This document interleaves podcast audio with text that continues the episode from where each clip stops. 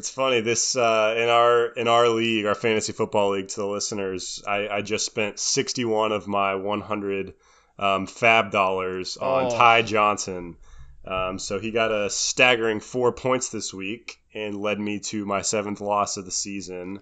Um, so so yeah, Lev Bell going to the Lions would have at least given me um, the juice I needed to drop my $61 pickup. But for the time being, looks like I'm going to have to hang on to him and hope for the best. That's always brutal. That's always brutal. And kind of, you know, because I'm in your league, I know how things are going. It's been a rough season for you fantasy wise, Alex. It has. It's uh, since draft day, since Hard Knocks, um, and the whole Antonio Brown saga. It's just been a spiral of misery um, for my fantasy season. So, first, let's talk about your season first, Steph. Tell me how your season's going. Tell me some of your sleeper picks. Tell me some guys that haven't panned out, um, just so the listeners can know kind of what's going on in our world. Yeah, so I'm in two key leagues. The first one is called Sunday's Finest. That's the one I'm in with Alex. And then I'm in another one called Harambe's Homeboys. Uh, that's a league that I started with some of my buddies from college. Uh, in both leagues, I'm about middle of the road. I'm three and five uh, in one of the leagues and four and four in the other. Uh, and you know, really, this year's been summed up for me by you know my stars getting hurt. And this is something that happens in fantasy, and it's you know, I've seen people win championships. I've won fantasy championships without that first round pick.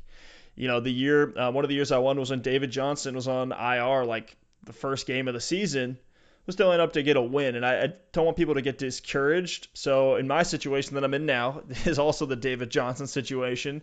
It's been an absolutely wild ride. I uh, traded Phillip Lindsay for Golden Tate pretty early on in the season, uh, like right when he came back, something like week five and then uh, immediately flipped Golden Tate for Chase Edmonds, uh, who now looks like he's going to be visiting IR soon. And we're going to talk about some uh, uh, Arizona Cardinals backfield and some of the other backfields across the league. But uh, yeah, that didn't feel good. And now I'm playing neither of the guys, and Kenyan Drake is the one that's getting the start.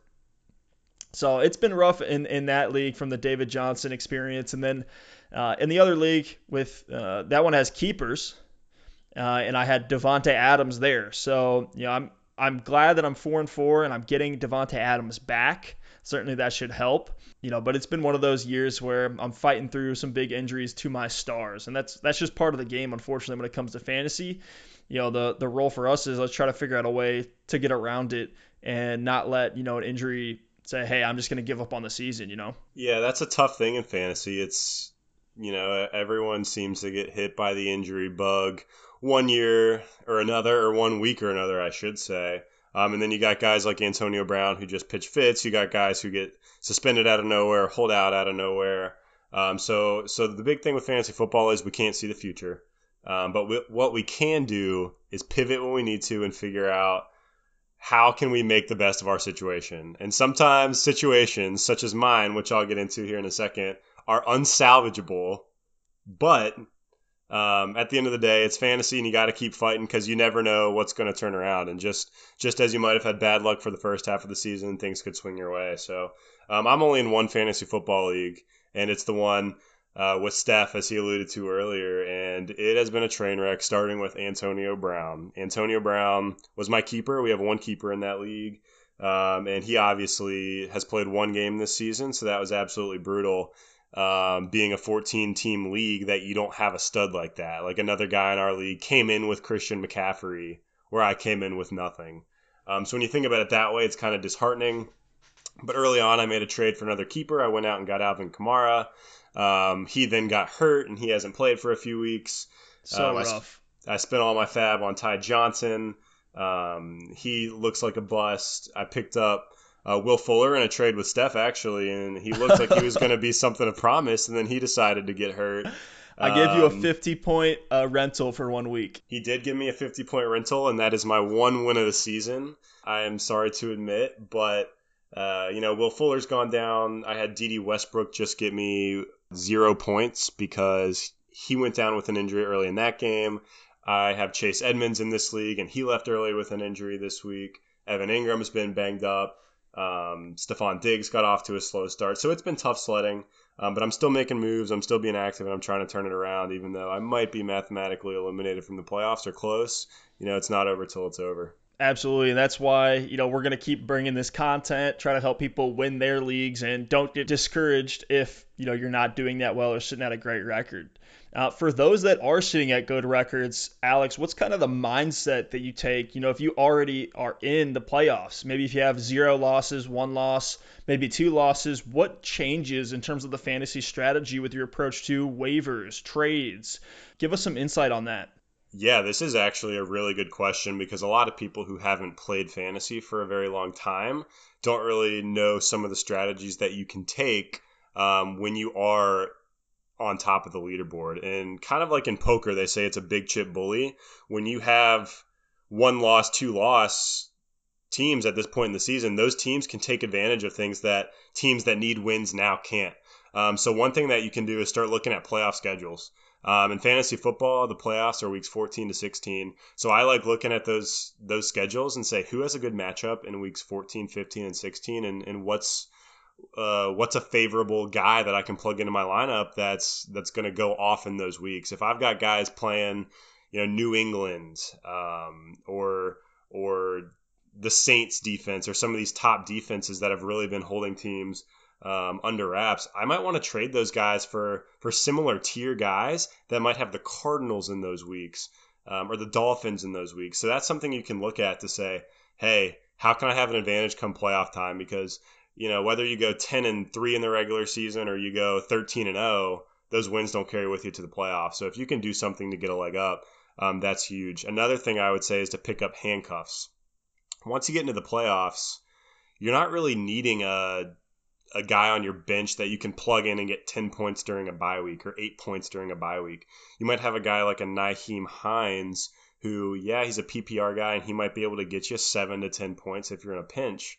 But come playoff time, that's not going to do you any good. What you want is to handcuff your star running backs just to make sure if something does happen, you have a guy that's going to be an impact player when they go down. So um, those are just two of my two of my quick tips and tricks that I like to do, and I'm in a, a place um, of advantage heading into the playoffs to to kind of solidify my team and solidify my bench to be very crisis avert. Exactly. It's like that that the big chip bully mindset is a perfect way to do it. You know, even when you talk about um, you know going to, to trade talks, you know, knowing that hey, I, I have a better record right now. I'm des- not desperate to make any moves can give you actually a huge leg up in those negotiations. Um, and something else I would look for is, you know, what are the teams that have bad records? What holes can they fill? And can you make those moves, whether it is for an easier schedule uh, or to maybe move two lower end tier guys for one higher tier guy uh, that also has a good schedule? Man, that that's the perfect move. And, you know, like Alex said, those aren't going to carry with you into the playoffs. You know, fantasy is all about just getting hot once you get into the playoffs. And one more quick thing about trading uh, I know you referenced looking at those teams that are struggling and look at what they may need. A big piece of trading in fantasy football isn't looking at what your team needs, it's going through other people's rosters and saying, where are they tilting? Where do they need help? That they're going to give me more value than they should for this player. So, for example, if I need a receiver, I'm not going to go through and start offering for top receivers when you know, I might offer a running back to a team that already has running backs, or I might offer a tight end to a team that already has George Kittle um, for one of their star receivers. That's not going to get a trade done. What you have to do is look at other teams' holes, look at their weaknesses, and say, hey, this team has a guy on bye, and he's starting Jalen Richard at running back. Let me give him a mid-tier receiver and a plug-and-play running back like a um, like a Carlos Hyde, and try to pick up a better receiver. So you kind of have to know the guys in your league and know what the other team's holes are to find their need and then find a team that um, has a need that kind of meshes with what you're looking for. I love it. Now, on the flip side of that, you know, what if you do if it looks like you have a very, very slim shot in the playoffs? I think both of us can kind of speak to that right now. I'm kind of middle of the pack. Uh, you're more fighting your way out uh, towards the bottom tier there. But in, in both cases, you know, there's a different mindset than if you are sitting pretty with a nice record. I'd say the the biggest difference uh, when you have you know very little shot of making the playoffs or no shot at all. Obviously, first thing to look at is keeper considerations. You know, no, it's not fire sailing your team. It's not dropping any guys and ruining the integrity of your league. But you know there are keeper considerations to make. You know, so maybe if you don't have anybody uh, on your roster right now, go grab AJ Green if you believe he can pan out.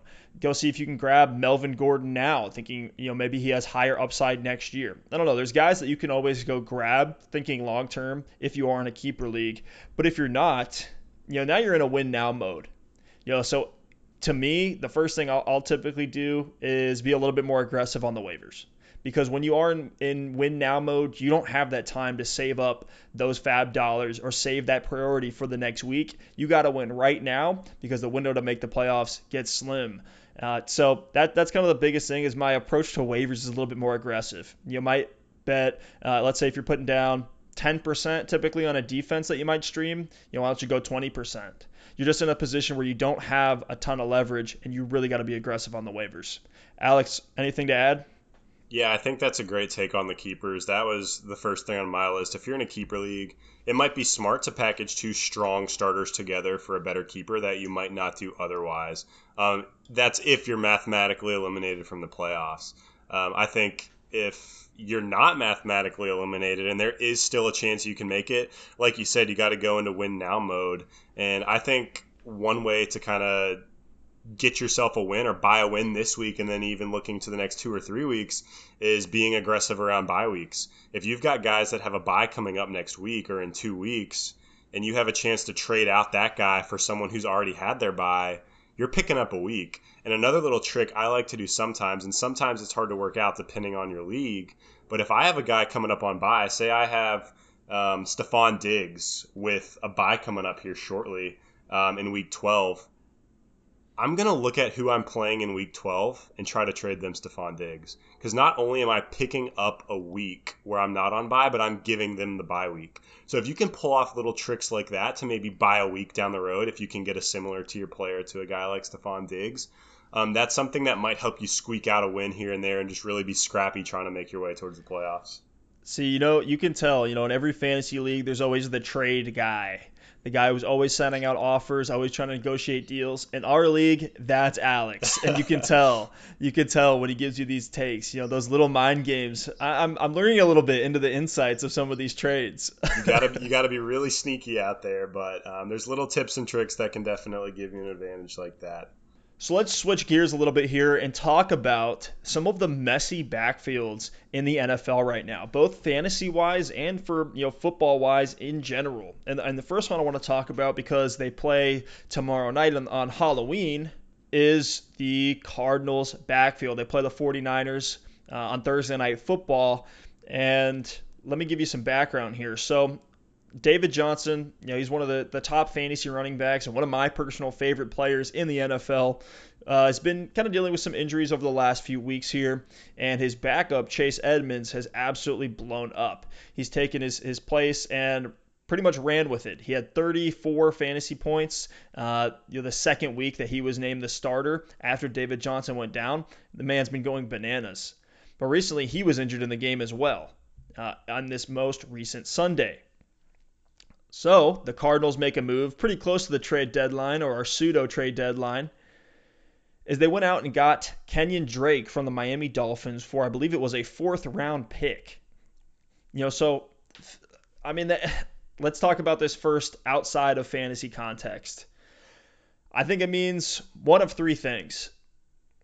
One, either Chase Edmonds or David Johnson is more injured than we think. Two, that Kenyan Drake may just be a guy that uh, they cut or release uh, after they get a few weeks out of him, or maybe even uh, uh you know hold him until the offseason and try to trade him then. Or he's going to become another part of an already kind of messy backfield. So, Alex, what are your takes on that? You know, the Cardinals, they're three, four, and one, and they're in a very, very tough division. It's not looking like it's a playoff year for them. You know, I think if I'm the Cardinals, I'm not playing David Johnson until he's 100% healthy and ready to go. I'm not risking the health of a running back that I've already paid and is traditionally one of the best running backs in the NFL. Yeah, I think uh, you kind of hit it on the head there. My first thought when I saw this trade to the Cardinals was David Johnson or Chase Edmonds is hurt far more than we think. And at this point, it wouldn't be a total surprise to see one or the other go on IR. Um, and my second thought was, I think they really just needed a guy to fill out their roster. I mean, when you look at what's happened to this backfield, their their third string running back, DJ Foster, is already on IR. Then you have David Johnson, who's a little banged up, so they bring in Zach Zenner and Alfred Morris just right off the street. Zach Zenner actually had just played for New Orleans the week prior, and I think once Edmonds went down, they're saying we're literally going to be playing Zach Zenner and Alfred Morris, who were sitting on their couches. Uh, I guess Zenner wasn't a week ago, but Morris was. And these guys are literally just journeymen in the NFL. They're like, we're stuck with these guys, or we can go bring in a guy to plug that gap until Johnson or Edmonds can get back. So I think them bringing in Drake was literally just to get a healthy body in there. Um, it's an interesting move because I, I think of his playing style as being fairly similar to the DJ and Edmonds mold. Um, yeah, he's a smaller he definitely guy. fits that mold.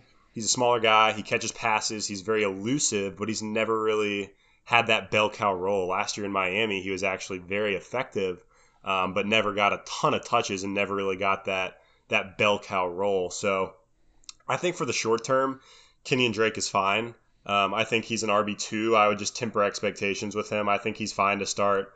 Uh, obviously, has a really tough matchup this week against San Francisco. And, then next week he gets Tampa Bay, and then the following he's at San Francisco. Um, and by then it's their their bye in week 12, and after that you'd think that DJ or Edmonds would be back. And once they come back, one or the other, I just think Drake is is more of a handcuff. Um, I think he might be a flex flyer uh, depending on how he performs with DJ and Edmonds out. Um, but at this point, you know, I'm, I'm trying to stay away from that backfield as much as I can. And if I have DJ, I just hope he's back soon. And I think once DJ comes back, uh, he will return to that to that lion's share role um, in Arizona. Well, let's just hope neither of them end up on IR. And now I want to move over to the Green Bay backfield between Aaron Jones and Jamaal Williams. Now, both of these guys kind of eat into each other's touches, but they're both fairly effective in different ways, especially Jamaal Williams as of late, kind of moving from a low end kind of flex running back. Uh, now might be a guy you might consider you know plugging in there if you're you're struggling with some bye week woes, uh, or just need a plug and play guy. You know, looking at Aaron Jones, I mean he's the number three running back fantasy points wise on the season four yards per attempt to Jamaal Williams 4.4. You know, these guys are very similar stat wise, uh, but Aaron Jones obviously has a lot more in terms of stats because he has played every game, whereas Jamaal Williams hasn't. Uh, and Aaron Jones is getting a lot of the passing work as well. He has 34 uh, receptions, 42 targets for 355 receiving yards, and three touchdowns in the passing game as well. So, you know, there's definitely some work for both of them in both the ground game and the air attack. Uh, now, looking at fantasy points per game, Aaron Jones is at 18.3 and Jamaal Williams is at 9.2. So, you know, obviously uh, the better of the two uh, fantasy wise so far has been Aaron Jones, but how do you treat this uh, in terms of, of fantasy? Yeah, I think if you have Aaron Jones, you're obviously starting him every week. Um, he's clearly the number one back there in Green Bay and he's been very effective for you this year. If you have Aaron Jones, you're you're very excited. Um, I do think that both Aaron Jones and Jamaal Williams will see some touchdown regression in upcoming weeks. I think they've really overperformed in the touchdown column. Um, with just Davante Adams being out, all sorts of the other weapons being banged up, with MVS being banged up, and Geronimo Allison being banged up. Um, I think they've really had to rely on that run game and rely on Aaron Jones and Jamaal Williams. So I expect those touchdown numbers to come down. Aaron Jones has had a four touchdown game this year. He's had a, a couple two touchdown games. Um, and then Jamaal Williams has five total touchdowns on the year as as kind of that second fiddle. So I think th- I think those touchdown numbers are going to come down, and you're not going to be quite as pleased. Um, but I still think Aaron Jones is a serviceable RB one. Um, and I think Jamaal Williams is no more than a flex play at this point. I think the usage in the passing game uh, will come down as Davante Adams comes back and starts eating into those targets. Um, but right now, with both Aaron Jones and Jamaal Williams, I, I think you're pretty happy, and I think it actually might be an opportunity to sell high, depending on what we hear from Davante Adams um, and his availability in the coming weeks on both of those guys. The LA Chargers are one in three since Melvin Gordon has returned from holding out. But the story of the year really has been Austin Ekeler. You know, fantasy points on the season, he's sitting at number four in terms of running backs. He's been absolutely dominating, and I have him in two of my two leagues. So he's been a great guy to, to really plug and play. It was part of the reason I got more wins earlier than the season than I did later, certainly. But, you know, even if looking at these guys' stats, I mean, Austin Ekeler is pretty much leading in every category. Surprisingly, even in yards per attempt. Melvin Gordon, since his return, is only averaging two and a half yards per attempt, and Austin Ekeler's at three and a half. So neither guy, these guys are where you you you know uh, would love to see on the ground. Um, and we kind of think as Melvin Gordon being that you know close to five yards per attempt type of guy. He's your more uh, goal line style back, a little bit more of a bruiser uh, who can catch the ball as well. Whereas we think of Ekeler is more of that you know scat back, uh, but he's actually been dominating in both the air and ground game, uh, at least compared to Melvin Gordon. Now, for, I do think this is a bit of a slow start for Melvin Gordon. He just needs to get the wheels turning a little bit and get some of that rust off. That's part of the downside from from holding out is you know you aren't in training camp, you aren't in those preseason games, uh, and getting a lot of that rust off from the offseason. Um, you know, do you think that's the case here, Alex? And and you know, in terms of if you're the Chargers GM right now, what's kind of your mindset around this backfield and these two guys? Yeah, it's an interesting situation. Um, and if I'm the Chargers GM, I'm still waiting and seeing and waiting for Melvin Gordon to prove that he's worth that deal that he wants. And, and Melvin Gordon, to me, is actually a buy low candidate. I think he has really underperformed expectations since he has come back, which has kind of masked the fact that he's still, I mean, he's still put up I mean, seven points you're not too happy with. Seven points you're not too happy with the first two weeks. Um, but then his third week, he put up nine fantasy points, and that was with a fumble on the goal line at the end of the game. So you think about if that one play would have gone uh, to a touchdown, which they actually called back the play before, you're looking at 17 points. And then last week he had a touchdown and scored 11 points. So he's starting to kind of get into these numbers to that RB2 range. And I think he's really picking up some steam here. And with the Chargers firing their offensive coordinator, Ken Whisenhunt, this past week, I think that might be the signal that's saying, hey, we're about to get Melvin Gordon going and we're about to switch some things up and make sure we get him the ball effectively. Um, so I think Melvin Gordon's a good buy low candidate. I expect him to be an RB1 from now on through the rest of the year. Uh, and then with Austin Ekeler, I think he's still going to be fine. Um, as a PPR, RB2, or a flex option. Uh, just because when we saw Melvin Gordon come back, here's the four weeks that Ekeler's put up in PPR since Melvin Gordon came back. He had 22 on 15 catches. It literally looks like a glitch on my app. 15 catches. Um, so 22 points. Then he had five points. You're not too happy with that. But then he had 25 points and 10 points. And almost all of these fantasy points came through the air.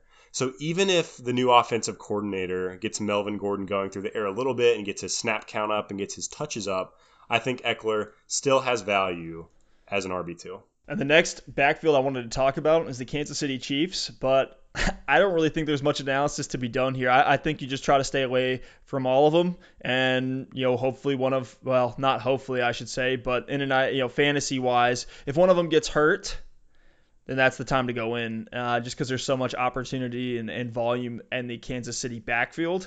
Um, I don't know. I, am not plugging in anyone except for maybe LeSean McCoy, and even with that, I don't feel too too confident. Uh, but then again, when Mahomes comes back, there could be more goal line work uh, for all the guys. Yeah, don't start them if they're on your bench. Don't drop them. Um, unfortunately, I think they're a hold right now until we see more. We see um, someone get banged up. Now, Jordan Howard versus Miles Sanders you know, we've seen Miles Sanders kind of turn into this more of a pure receiving option as of late, uh, where Howard does kind of fit that more bruiser mold, kind of like what we're talking about in the Gordon Ekeler type of, of situation. Uh, but seeing Miles Sanders blowing up a little bit over the last couple weeks. Looking at his last couple games here, uh, you know, he's broken off some big plays as of late, Miles Sanders has. Uh, but it looks like the more valuable role is really going to be Jordan Howard, especially with that goal line work we'll see if the Miles Sanders passing game work continues to kind of rise up as he's had a couple, you know, big chunk plays the last week or two. Yeah, if I have Miles Sanders right now, um, I'm obviously pleased with him this past week. If I started him, he his last three games he's been really effective. He's put up 18 fantasy points in PPR, 7.7, and then 24. Um, but he's only had six touches, nine touches, six touches. So he's been very effective with his with his touches that he's gotten. But that workload would would give me a lot of concern if I was a Miles Sanders owner. Uh, and I think rest of season I'd go with Jordan Howard, like you said. He's got that goal line work. Uh, he's locked in for 12 to 15 carries a game, and he might even get you a catch or two. Uh, and to me, I just I just trust that Jordan Howard role a little bit more right now. If I have Miles Sanders, I'm just holding on a little bit longer to see if maybe his his touches increase as he moves on here in his rookie season. Now playing through eight weeks in the fantasy football 2019 season, I think at this point you know, we're halfway through. I think there's a few obvious buy low players right now. You know, we just mentioned Melvin Gordon. He's certainly one of those. Uh, I agree with everything Alex said earlier. I think that would could be a great pickup, um, especially with the change of OC. I am a little bit hesitant. There's no guarantee that Gordon does become a monster, so I wouldn't uh, give up a ton for him. But he's certainly, certainly a buy low candidate right now, especially if he returns to the Melvin Gordon of old. But you know, a guy I'm really I'm trying to get in all the leagues I'm in right now is Le'Veon Bell. And I don't want to beat a dead horse here. Just uh, all I want to make clear is that the Jets have a really, really easy rest of the season schedule. Uh, and, I, and, I, think you know we've seen flashes from the Jets. Yes, it's been ugly for the most part, but if we throw out those Luke Falk games, there has been some volume there. And also throw out the Patriots game.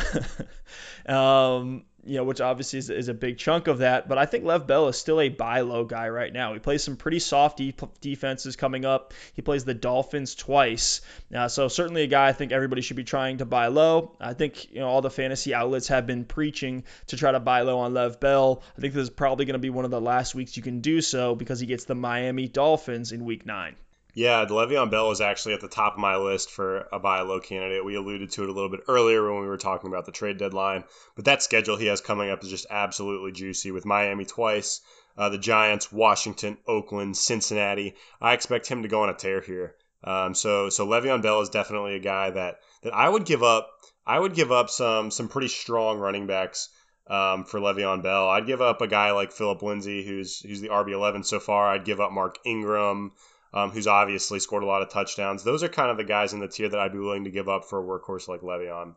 Um, so so kind of moving forward to my my first buy low candidate, and that's that's Odell Beckham Jr. And name value might make it hard to buy low on Odell Beckham Jr. Um, but when you look at the way he's performed this year, he just has not lived up to those wide receiver one, top five wide receiver type of expectations. Um, you know, his last four games, he scored 4, 4.8, 16.1, and 10.2. That's more like flex numbers than what you're looking for out of your stud wide receiver one. Um, so if I if I need if I need receivers, I'm going for Odell Beckham. Uh, when I look at weeks 12 through 16, which is right into that cusp of into the regular season and into the the fantasy playoffs, he's got the Dolphins, the Steelers, who aren't bad on defense, but he's got the Bengals after that, and then the Arizona Cardinals putrid defense. Um, so that four week stretch, weeks 12 through 16, I expect Odell to tear it up, and I honestly expect the Browns to to get it together by then and start winning some football games. So Odell Beckham um, is a receiver I'd love to buy low. I think that's a great a great. And you see the Browns are fired up. The the hype hasn't died. We saw Baker in classic Baker fashion, stormed out of a, a media outlet meeting today. Uh, had some uh, harsh words for one of the reporters, uh, but you know we're seeing that they really haven't changed that much. Yes, they're under duress. Yes, they're nobody's happy that they're not doing extremely well. They're sitting at what a two and five record doesn't make you feel great, but at the same time, you can tell they still have that fight, still have that fire. I just hope in terms of the coaching staff and the play calling, that isn't affected. I, I think the most, uh, you know, in terms of who's on the hot seat, I think Freddie Kitchens has to be the guy that's the most there compared to, you know, think the Baker uh, or Odell. Now, in terms of some other buy low guys, uh, one that I had is Robert Woods. Now, I could see this going either way. He's definitely a risky guy to pick up right now because he just hasn't looked great in his last couple games. He is getting a nice chunk of targets, uh, but in terms of those fantasy points, it's not all there. You know, looking at his last couple games here 6.2, 7.6, 9.8, uh, mixed in with some 13s and a, a 30 point game, uh, but you've only had one of those real big blow up games where, you know, in years past, they'll have a couple more of those uh, and a higher floor. Uh, so, Alex, what do you think you do with Robert Woods right now? I'm, I'm kind of in the mindset that uh, everything will kind of regress to how it was in previous seasons and that he'll kind of slide back up a little bit. Um, but I could also see it going the other way. Yeah, Robert Woods is actually a guy I had on my my buy low list and scratched him off because as I dug in um, to Robert Woods, I just did not see the value that he's had in prior seasons. His target numbers were looking really strong through the first four or five weeks of the season, but last three games um, against San Francisco, he had zero catches. Against Atlanta, he had 13.6 PPR points, which is a very respectable game. But that's against Atlanta's defense that ranks last in the NFL against receivers. And then last week against Cincinnati, he had two catches for 36 yards on four targets. So I know Cooper Kupp had a big game against Cincinnati. Uh, the Atlanta game was decent, um, and San Francisco's obviously had an incredible defense this year. But he's on bye this coming week, and then he's at Pittsburgh, home to Chicago, home to Baltimore, and he's got at San Francisco in Week 16, which is the fantasy football championship. So Robert Woods is a guy that if I have him, I might try to actually sell him just to hope that people want that value that he was last year. Um, but if I don't have them, I think I'm fine just staying away for now. And one caveat to that, I think it's definitely worth seeing what is um, the prognosis on the Brandin Cooks concussion. I know Brandin Cooks has had concussion issues in the past, and if he's forced um, to miss any amount of time, I think that Robert Woods could definitely see an uptick in targets. Um, but outside of that, I'm probably staying away. Now, in terms of guys that you can sell high right now, yeah, I think we named a few of them in, in Jamaal Williams. I'll add two more names into the mix. Joe Mixon, I think if you're going to get anything from him, now is the time. He just had his highest scoring game at 16 points. It's been pretty, you know, about, you know, 8 to 10 points per game, uh, if not lower than that across the rest of the season. I think if you're going to get anything for Joe Mixon, uh, and yes, you are trading off of name, but he was a guy who was very hyped up preseason, taken fairly high in drafts. If there's anybody out there, if there's a Bengals homer that you could sell him to, definitely think you should. And then, uh, you know, same thing for DK Metcalf. Uh, DK Metcalf was also a guy that was kind of hyped up before the season started. Uh, as just one of those rookies that might explode onto the scene. And he has, uh, but there hasn't been a ton of volume for him. You know, the most reception he's had in a game is four. Uh, but it's always fairly, um, you know, effective work that he's getting. And he just came off of a two touchdown game.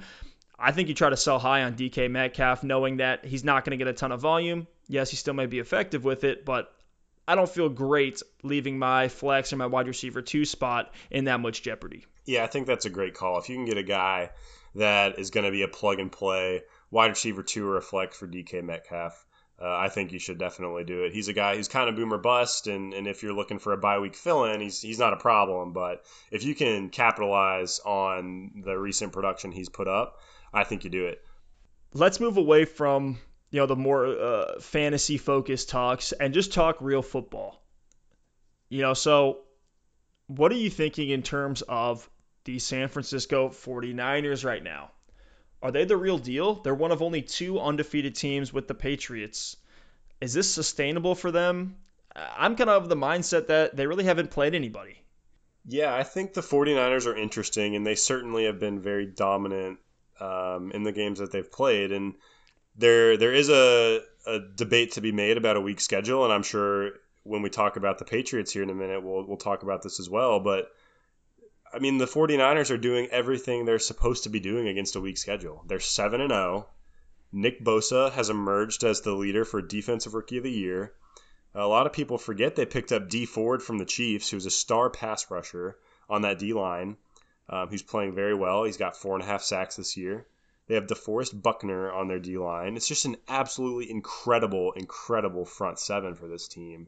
Um, they just picked up Emmanuel Sanders in a trade with with uh, Jimmy G, maybe needing to throw the ball more in the back half. Uh, Jimmy G hasn't played necessarily great this year, but he hasn't really needed to. So Emmanuel Sanders certainly doesn't hurt. And now Tevin Coleman is healthy, and you see what that running game is doing. Um, so with their control the clock methodology on their offense and that stud defense that they've built, I think this is a team that's definitely not a pretender, and they're definitely a, a contender.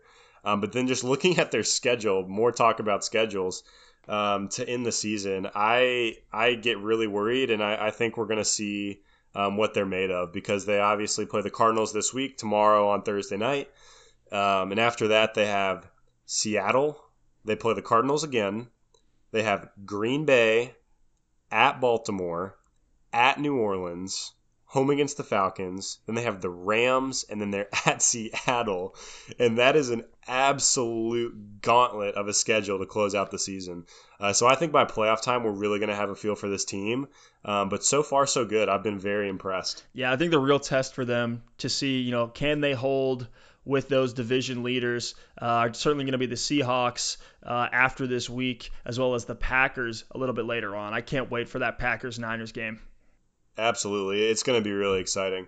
Um, so, so changing gears to the under the other undefeated team uh, in the NFL, it's the New England Patriots, and it feels like we've been here before because we have.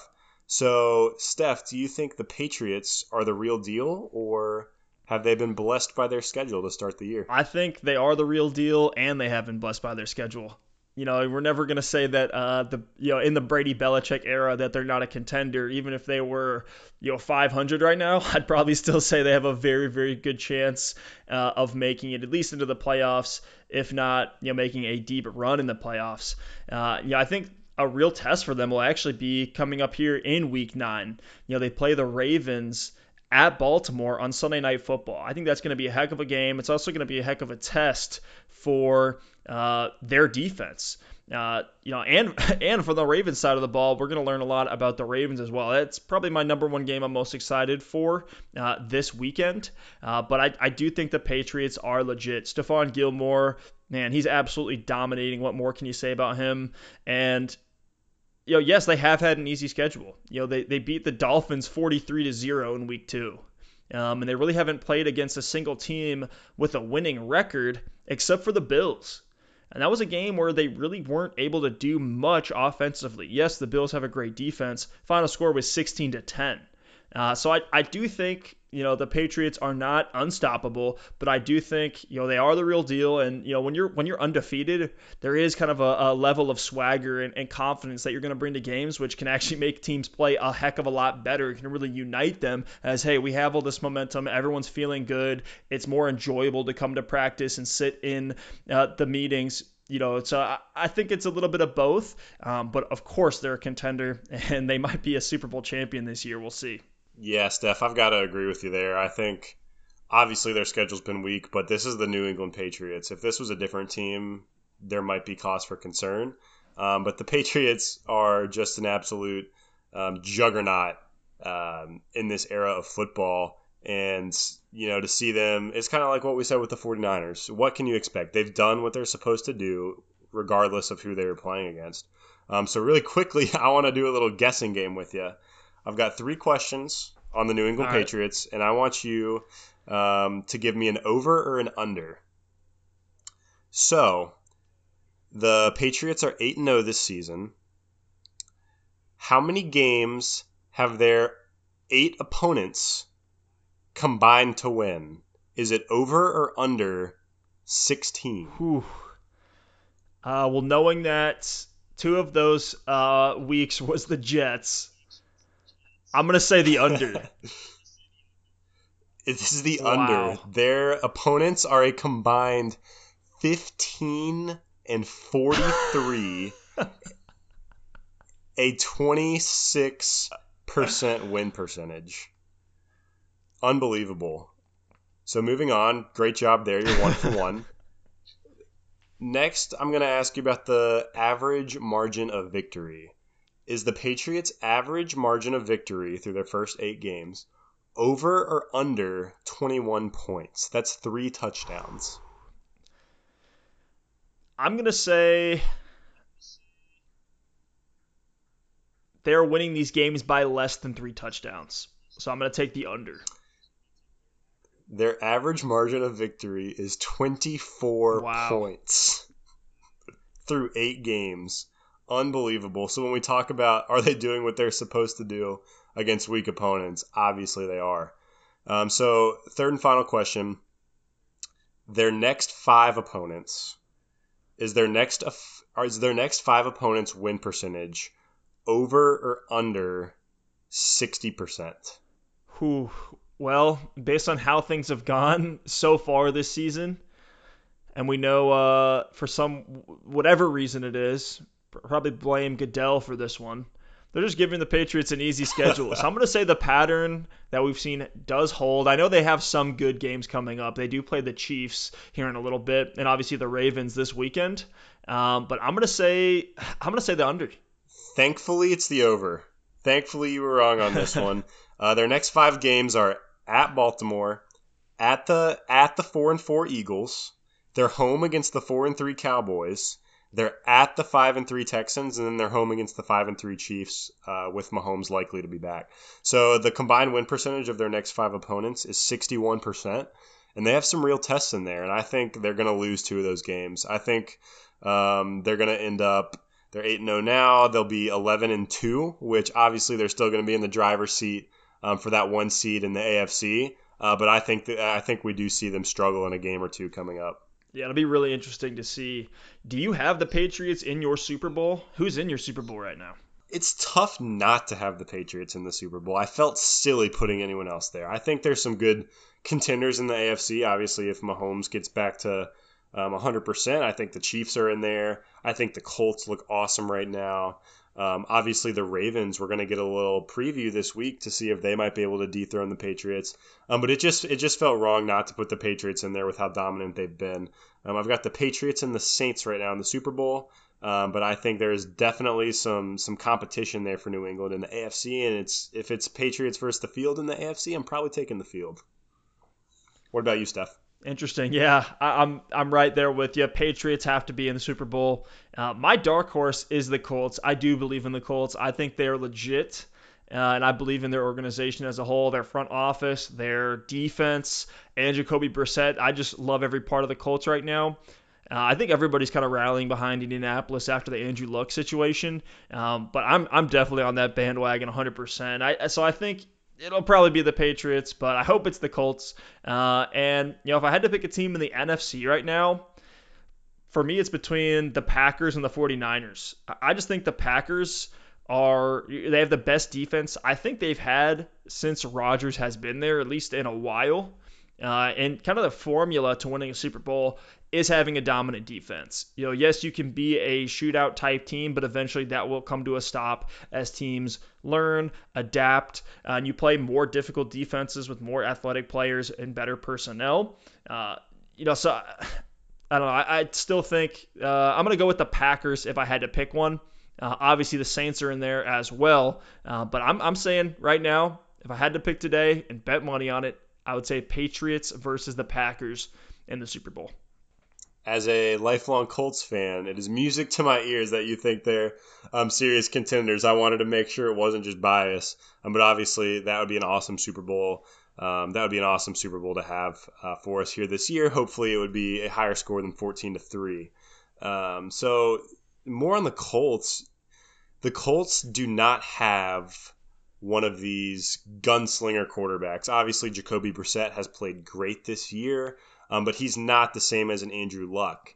Do you think you need a gunslinger quarterback to compete and to win a Super Bowl? I think it definitely helps, but I think time and time again, really the formula we see for a Super Bowl winning team is a strong defense and a game manager quarterback who can be clutch in those tough moments.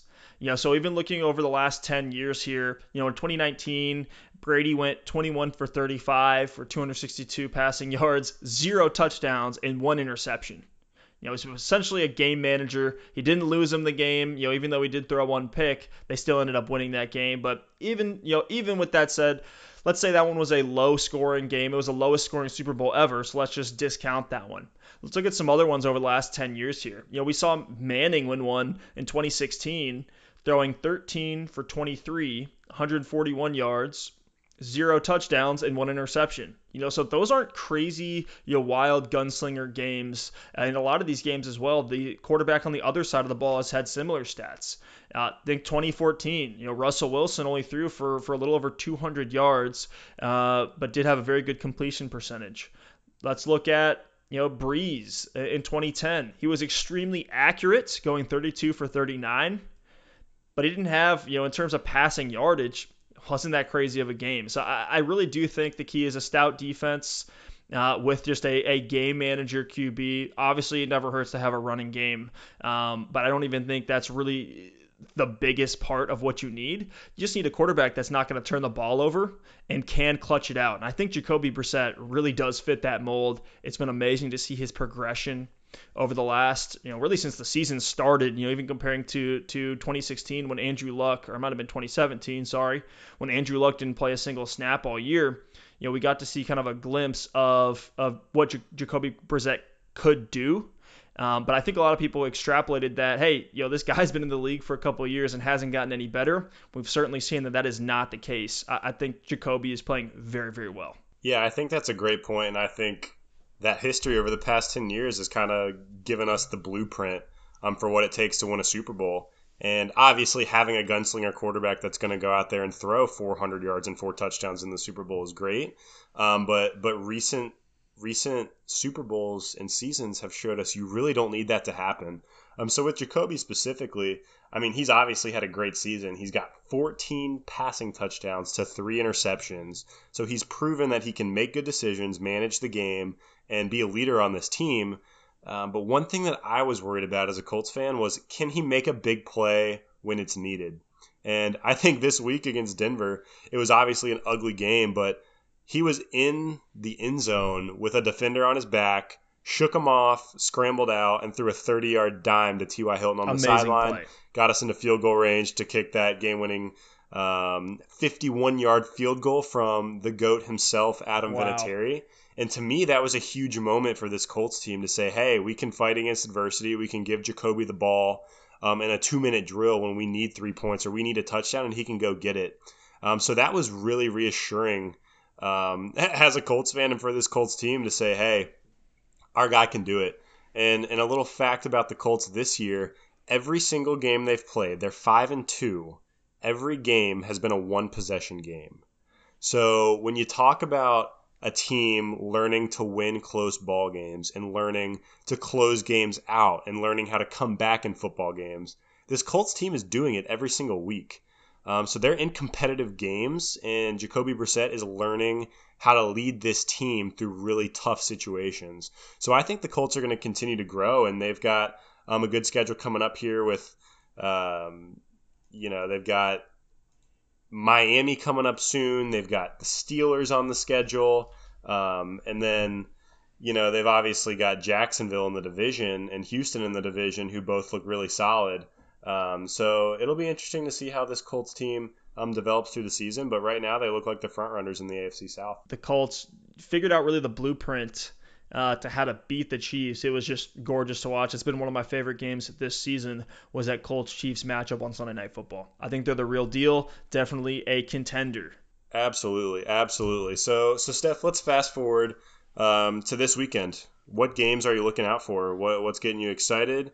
Um, and what are you looking to see? certainly the Patriots at the Ravens is the game everybody's looking forward to this weekend. For me, this uh, what I view this as is the true test of how legitimate Lamar Jackson is. You know, we've we've kind of lived under the, these memes uh, saying that he can't throw um, or that he's a running back playing quarterback or a wide receiver playing quarterback. It's just not true. If you you actually watch the guy play, right away you would tell that anyone who's saying that or, or you know is reporting that certainly hasn't actually watched the film. Uh, Lamar Jackson is, is making incredible throws uh, and is looking like he's going to break uh, all the rushing records in the NFL. He's coming in pretty closely uh, on Michael Vick's rushing yards records for a quarterback right now this season. So I think that's going to be the true test for him. Um, and then also on the other side of the ball, I think it'll be a, a decent test for the Patriots. Uh, Hopefully, this doesn't turn into a more defensive style game, which I could certainly see it being, especially if the Ravens are having trouble moving the ball. Um, we have seen that the Patriots aren't always the most explosive offense. Uh, I hope it doesn't become you know, more of a defensive matchup. I hope it does side a little more like a shootout. Uh, but certainly the game I'm most excited for. The Patriots are only three point favorites in this game, and the over under at 44 and a half points. It's obviously the one that I think everyone has circled for this weekend. Um, and, and, I really believe that if Lamar Jackson comes out and is able to beat the New England Patriots, not saying that I necessarily predict that to happen, but if he is able to do that, I think Lamar Jackson, even in a mediocre game, um, becomes the front runner for MVP. If he can go into Seattle like he did and beat the Seahawks, and then come and beat the Patriots at home with the the rushing ability that he has, his clear improvement as a passer um, and his ability to be the guy on this Ravens team and the leader and lead that team to to a start that they've had, I think he really really becomes a contender in the MVP race.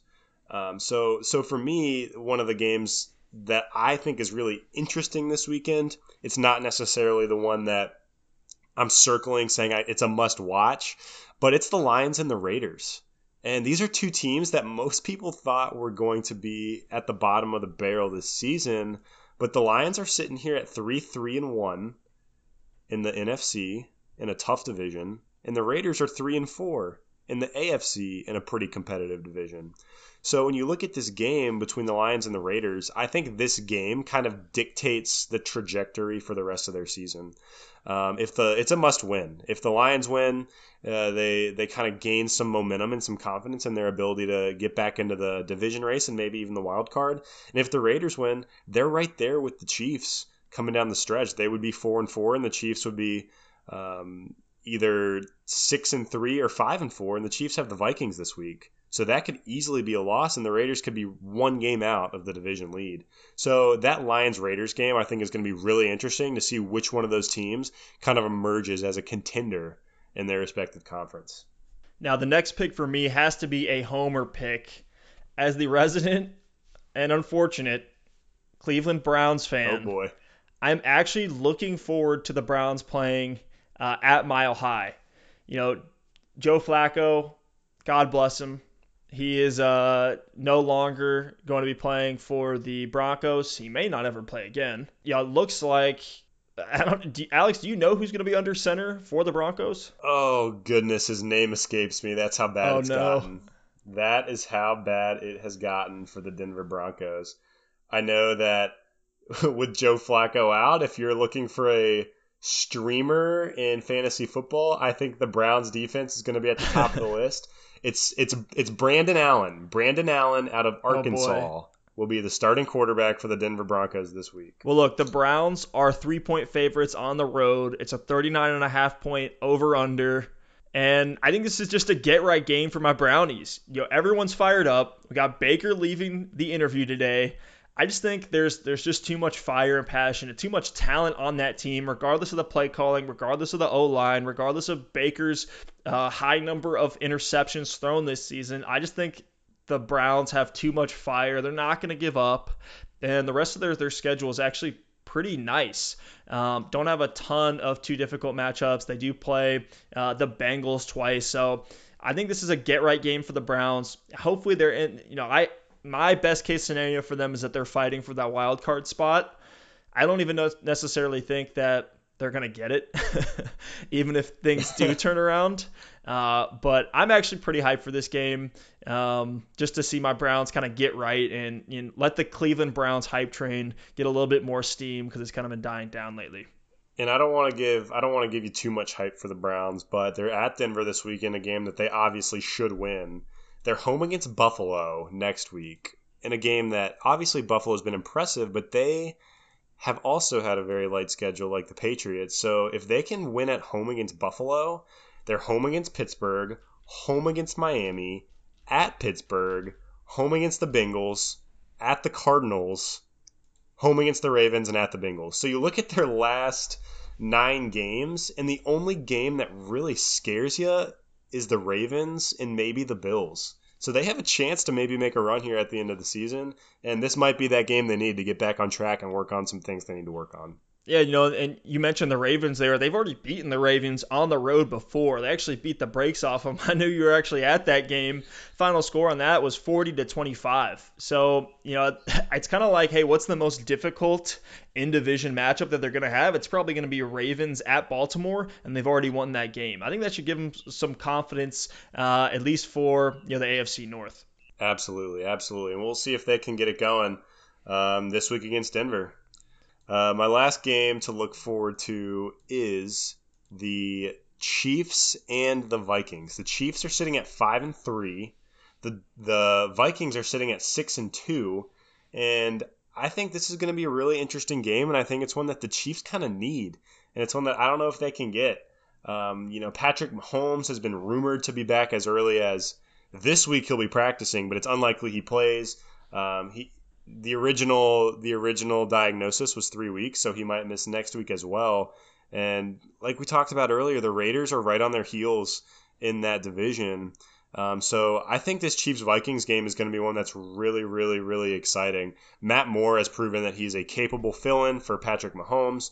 Um, Andy Reid obviously has a very creative mind uh, to utilize him and those other weapons like Tyreek Hill and Travis Kelce and those running backs as well as he can.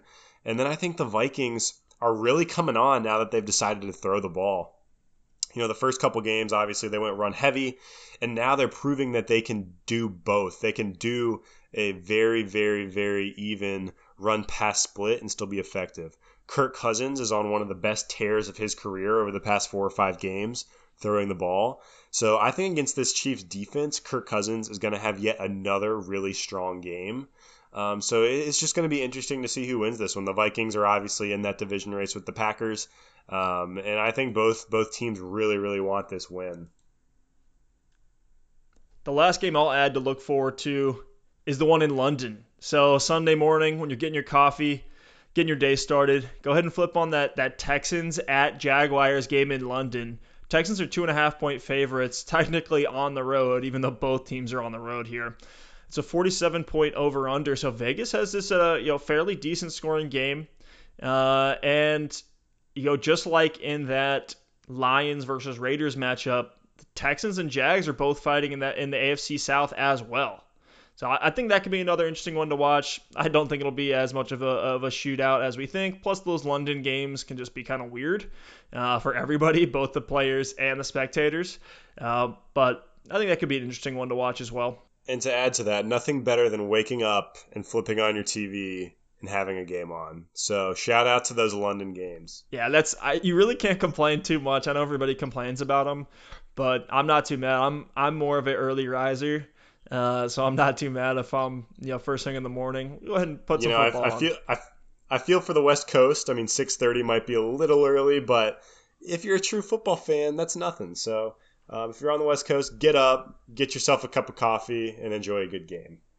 Well, Alex, I think that wraps up most of our first episode here for Air Raid Sports. Anything you have left to say before we sign off? One last quick hitter for today's show. Who wins NFL MVP in 2019? You put me on the spot here. This is a really tough one. This was not in our preparation. This one is literally just on the fly. Who you got? Who's your front runner? Well, look, I think my mind is too clouded by what I want to happen. But being objective here, uh, I gotta say, I don't know. This is actually really tough. I mean, I thought I was gonna have it figured out by now, but I don't. I think I gotta go with the favorite, Aaron Rodgers. Um, you know, he's he's just been blowing up these last couple weeks, and I think they're about to turn the corner uh, when Davante Adams comes back. I think he's going to even step up even another step. Uh, and maybe they might get hot. Uh, I, I really like the Packers this year. If you can't tell, the seven and one Packers, I they're my Super Bowl uh, pick from the NFC. And I think Rodgers can can lead that whole way there. Well, there you have it.